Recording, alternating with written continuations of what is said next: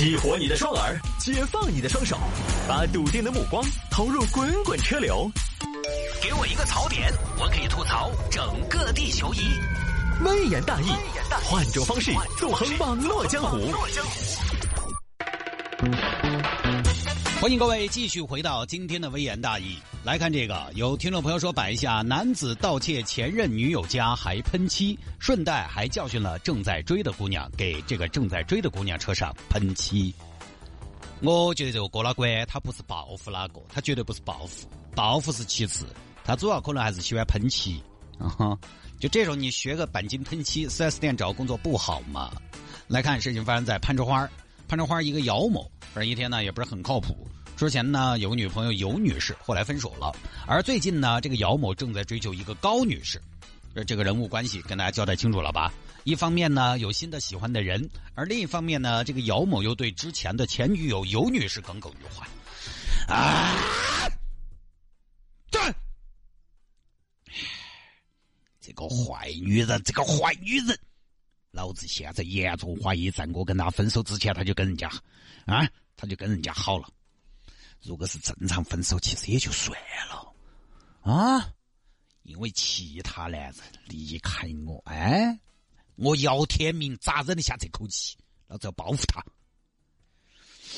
咋报复呢？我见他们家的钥匙就放到门口的垫子底下的。带我去去就回，跑到人家屋头偷了两百块钱，两百块钱不足以恶心他，再喷点漆。哎呀，这到时候啊，这对狗男女一进来，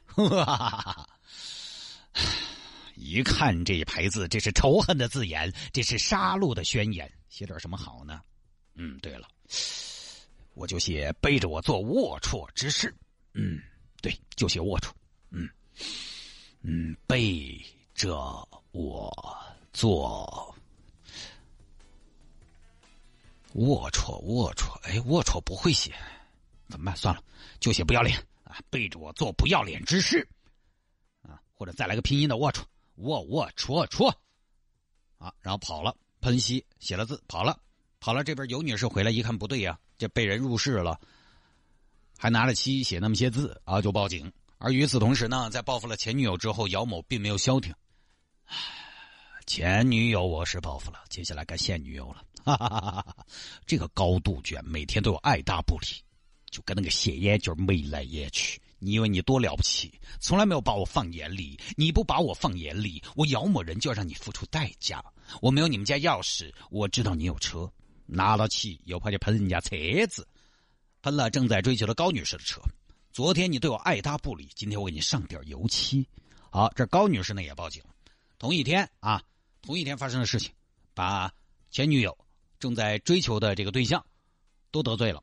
现在都有监控嘛？简单一看，老谢啊，两起案子有一定的相似性。你看这个油漆的颜色都是绿色，这代表什么？这个这个，我代表我想是代表要想生活过得去，就得头上带点绿。不，这代表很可能是同一个人作案。老谢。去调查一下两名受害者的社会关系。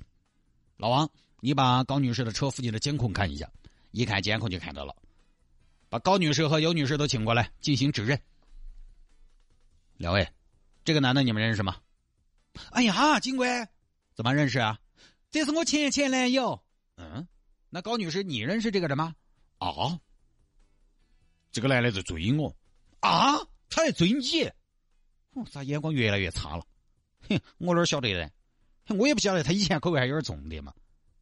哼，我跟你说，妹妹，我们两个女人何苦为难女人？这个男的我跟你说碰不得，听姐的。而且我跟你说嘛，他最好的年纪是跟我在一堆的。现在我跟你说他又胖又虚。我跟你说嘛，哎，当年他虽然给我买包、买包包、买表表，但是他这个人，我好早就发现好赌。哎妹，他给你送东西没有嘛？因为他这个人呢，也缺点多，但是还是大方。哦姐，呃，我没要啊，我没要，我没答应他，没答应他。哦，那是对的，我跟你说嘛，他现在没得钱了，因为哦，以前我们俩在一起嘛，他是矿老板，后头败了，他就没得信心了，晓得嘛？因为我我你可能也看得出我是偏女王范那种，哦，一般人没点实力，还是有点不敢接近我，晓得嘛？啊，最后反正就找姚某啊，你这个证据都坐实了，我们不想来抓你，你自己来吧。都晓得了，都知道了，呃，行行行，来嘛。最后呢，姚某是归还了尤女士的首饰，赔了九千块钱。啊，你报复你前前女友，那你为什么要给高女士的车喷漆呢？他不答应我的嘛，警官啊，就这么个事情。这个事情简单点，我不想多演啊，现在不想演了，不爱演。这个事情呢，我就简单说一下就是了，也说过很多次了，就是不要纠结在过去，不要纠结于他人，往前看，呃，专注自己才是最重要的。你像报复这个东西啊，报复这个东西，什么情况下我们才报复？就我们过得不如对方的时候，我们才有报复的心。各位，这个讲个老实话啊。刚才有听众朋友在微信上给我留言说：“探哥，你是怎么样常年保持正能量的？”我先不说我这个代不代表正能量啊。呃，首先呢，我在节目里边呈现出的很多正能量的东西，可能大家认为的正能量的东西呢。呃，我觉得也是在这个平台，我不可能天天在那说负能量，我也有负能量，但是我只是不一定在节目当中展现出来。你们听到的、看到的，可能是我宣扬的一些正能量的东西。我也有负能量，首先这是第一。第二呢，为什么我的正能量可能稍微多一些？呃，就包括有听众朋友说，觉得我天天都像打了鸡血一样，这是为什么呢？因为第二，这是我的工作；第三呢，我觉得怎么样保持正能量，或者说一个正向的情绪呢？就是你通过努力。自己一天比一天更好，自己每年都比去年更好，这样你心中永远是个正向的情绪，也就永远充满了正能量。你就觉得这个世界真是无比的美好，只要给我足够的时间，只要给我奋斗的机会，我一定会比以前更好。就是你这个就是就是一个正能量，就是一个正向情绪的保障，而不是心理暗示。心态当然也很重要，啊。心理暗示当然也很重要，但是努力也是确实客观存在的必要条件，保持好心情的客客观条件。因为就是关于报复这个事情啊，其实一旦自己过得好了，你哪儿还有心情去报复？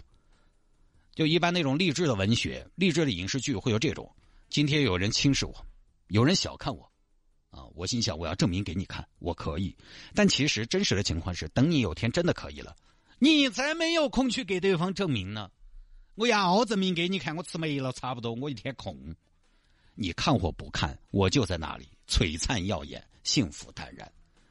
因为我都可以了，我好开心嘛！我那么多开心，我要去体验，我要花时间；那么多幸福要去感受，我要有精力。你谁呀？我来给你证明。对不起啊，要我给你证明嘛？没得档期。当年嘛，你笑我嘛？你看不起我嘛？看不起算了嘛。等你强大了，反倒在你的角度，其实你会觉得当年轻视你的人他浅薄。哎，又觉得哦，其实老谢呢，当年还是有他的局限性。你看好多离婚的案例都是这样的，这边迅速找到合适的再婚对象的，哎，他就没有那么大的气啊。比如这儿离婚了啊，突然间你很快找到个对象的这一方，他就哎马上投入到新生活了。但如果有一个一直单起啊，单起那个气就大得很。你看你们那个死老汉儿，昨天离婚，今天就跟那个李菊花在一起了。你坚决，我就说不准认这个老汉儿。哦，有他没得我。当然，这个不太适合用强大来说。就是说呢，一个夸张的例子，就是把自己生活搞好才是王道。报复别人并不爽啊，自己爽才是真的爽。呃，这碗鸡汤我们干了啊！我们从来不需要报复谁，报复别人其实是报复自己。好，这个不多说。来嘛，有听众让摆下这个事情，看一下啊。酒店住户打包早餐被骂不要脸。嗯，来看这个事情发生在杭州，这儿一名女士不知道名字李女士好了。李女士呢最近来杭州一家酒店入住，欢迎光临来生源大酒店。嗯，check in。哎，请问 waiter，你们的早饭是在哪儿吃的？呃，早饭是在隔壁的这个回味大食堂，时间呢是早上七点到上午十点都可以吃。拿了这个券之后呢，这个早上起来啊吃饭。到这个食堂拿这个早餐券结账就是了。好嘞，好嘞，谢谢哈。好，第二天早上呢，李女士因为有事儿赶时间，哎呀，快点快点，老公起来了起来了，今天西湖看白娘子哦，起来俺看不到哦。哎呀，媳妇儿，我还要吃早饭呢，吃啥早饭嘛？打包嘛，路上吃嘛。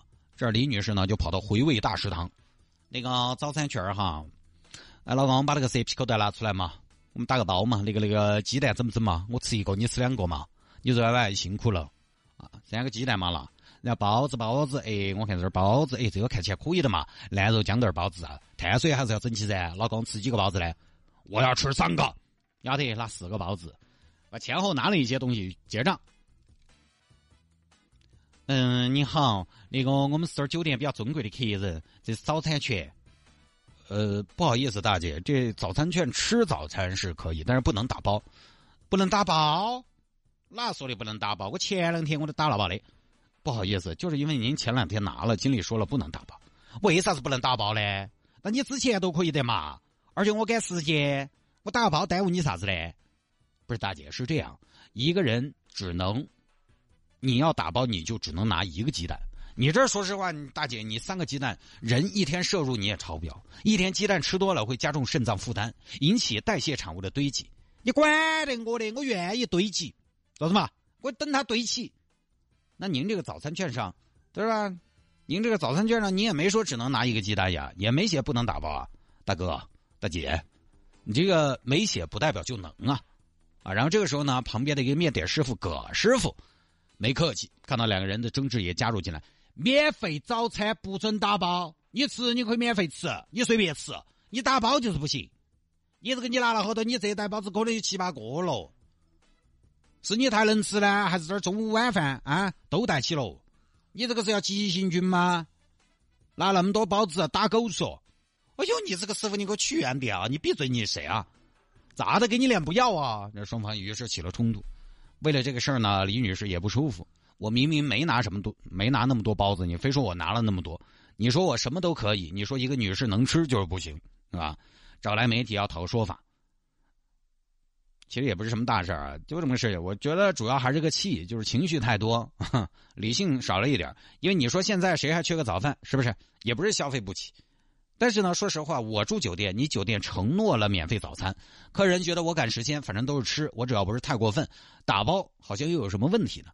但是呢，其实这个事情其实跟大家想的情况有点不一样，因为我们出去有的时候住酒店呢，一般的包早饭，它是如果是规模大一点的酒店的话，其实我们吃早饭都是在酒店的餐厅吃。酒店餐厅吃的好处是，酒餐厅是酒店自己的，它的服务和酒店是统一的一套的服务标准。酒店一般只要客人不是很过分，都不会跟客人起冲突。客人有点小要求，能满足的尽量满足。甚至很多酒店，你不要说打包。你哪怕打人，不是你不要说打包啊，他有的时候也可以直接给你送到房间里面来，其实也是可以的。但是呢，这个李女士入住的这个酒店，她吃早饭的地方不是酒店个人的，她是旁边一个单独的馆子，就相当于酒店我没有自己的餐厅，但是客人有这样的需求，那我刚好跟旁边的餐厅合作一下，我可能一顿给你两块钱嘛，三块钱，给你好多钱，你帮我供应下酒店的早饭。就是这样，那么这种呢，服务标准首先就不一样。它依然，你看它本质是个独立的馆子，然后相比呢，酒店的成本可能又压缩的非常厉害，所以它确实谈不上服务态度。你要是不客气，我们马上骂回来。就酒店里头啊，一般服务员不可能说客人。当然，关于酒店早餐能不能打包这种呢，其实一般呢，是大家都都晓得，自助餐自助餐是不能打包的，但早餐这个东西呢，有它特殊性。因为早上常常涉及的一个问题就是赶时间，有些客人确实有这种需求。那我觉得为什么五星级酒店就没有这个事情，对吧？五星级酒店也可以打包，人家其实就有自己做的好的地方啊。它是啥子？堂食随便吃，打包呢有限制，可以打包，但打包不能太过分，你不能自己打包。堂食当然就随便你，你早上六点半起来吃到十点半都可以。而且呢，往往是越好的酒店，就是有可能他客人可能也往往更容易遵守规则，就是。好酒店跟客人之间，它有一个互相的制约和约束的过程，倒不是说好酒店的客人素质就一定高，而是这里面有个很微妙的地方，就是好酒店哈，客人和酒店之间互相制衡，互相或者换个说法好听一点，互相尊重。因为哎，你酒店高级，客人觉得我做人也有档次啊。我是城市新贵，你是百年老店。你说的呢，我也认，世界通行的规则嘛。你是大酒店呢，你开这么多年，我也要体面，你也不得不要脸。哎，大家都客客气气。反过来呢，酒店也觉得，哎呦，在我们这儿住的都是体面人啊。他一样的，他给客人的自由度也比较高。我第一次住五星级的酒店，那边居然没收押金啊，我都惊呆了。啊，以前小时候去住如家、七天啊那些，都要收押金的嘛。五星级酒店设备更好，那没收押金，我都惊呆了，也没扣预授权。我觉得他的意思就是什么呢？你花那么些钱用不着押金啊，但是大部分呢还是要扣预授权。哎，你看这个事情里面，小酒店、小宾馆这两拨人哈，李女士也好，餐厅也好，其实最后吵架就属于啥子啊？有点属于互相也看不起、瞧不上。餐厅面点是说，是李女士先说他，他还他还嘴，然后李女士呢又说是对方骂他，他也没有拿七八个包子，就互相看不起。你看这个在五星级酒店是不会发生的啊，绝对不可能大家骂起来。这边餐厅人家就觉得你踹你来打包就是来占便宜的。然后这边李女士，你啥子路边摊那么了不起嘛？互相瞧不上，互相没有耐心，互相不想沟通。本来呢也不是什么大事，缺乏沟通。为什么缺乏沟通？因为双方都不想沟通，其实少了对彼此的一份尊重。哼，你可以想见，餐厅厨师这个餐厅厨师在看到有人打包的时候，他的心情如何？他的心情肯定是那儿边在那儿坐后路边想又来了，这些又来了，捡便宜没见过。他他也没训练过，他也没培训过。他就有一种自然的流露，他天天可能都要遇到打包的，他可能天生的厌恶，并且不克制。不多说了啊，就出门在外呢，有的时候稍微尊重一下对方，其实哎呀，也不至于那么扯皮的。下了节目之后呢，想要跟谢探来进行交流和互动，也欢迎您来加我的微信号，加我的微信号，拼音的谢探，数字的零幺二，拼音的谢探，数字的零幺二，加为好友来跟我留言就可以了。回听节目呢也非常简单。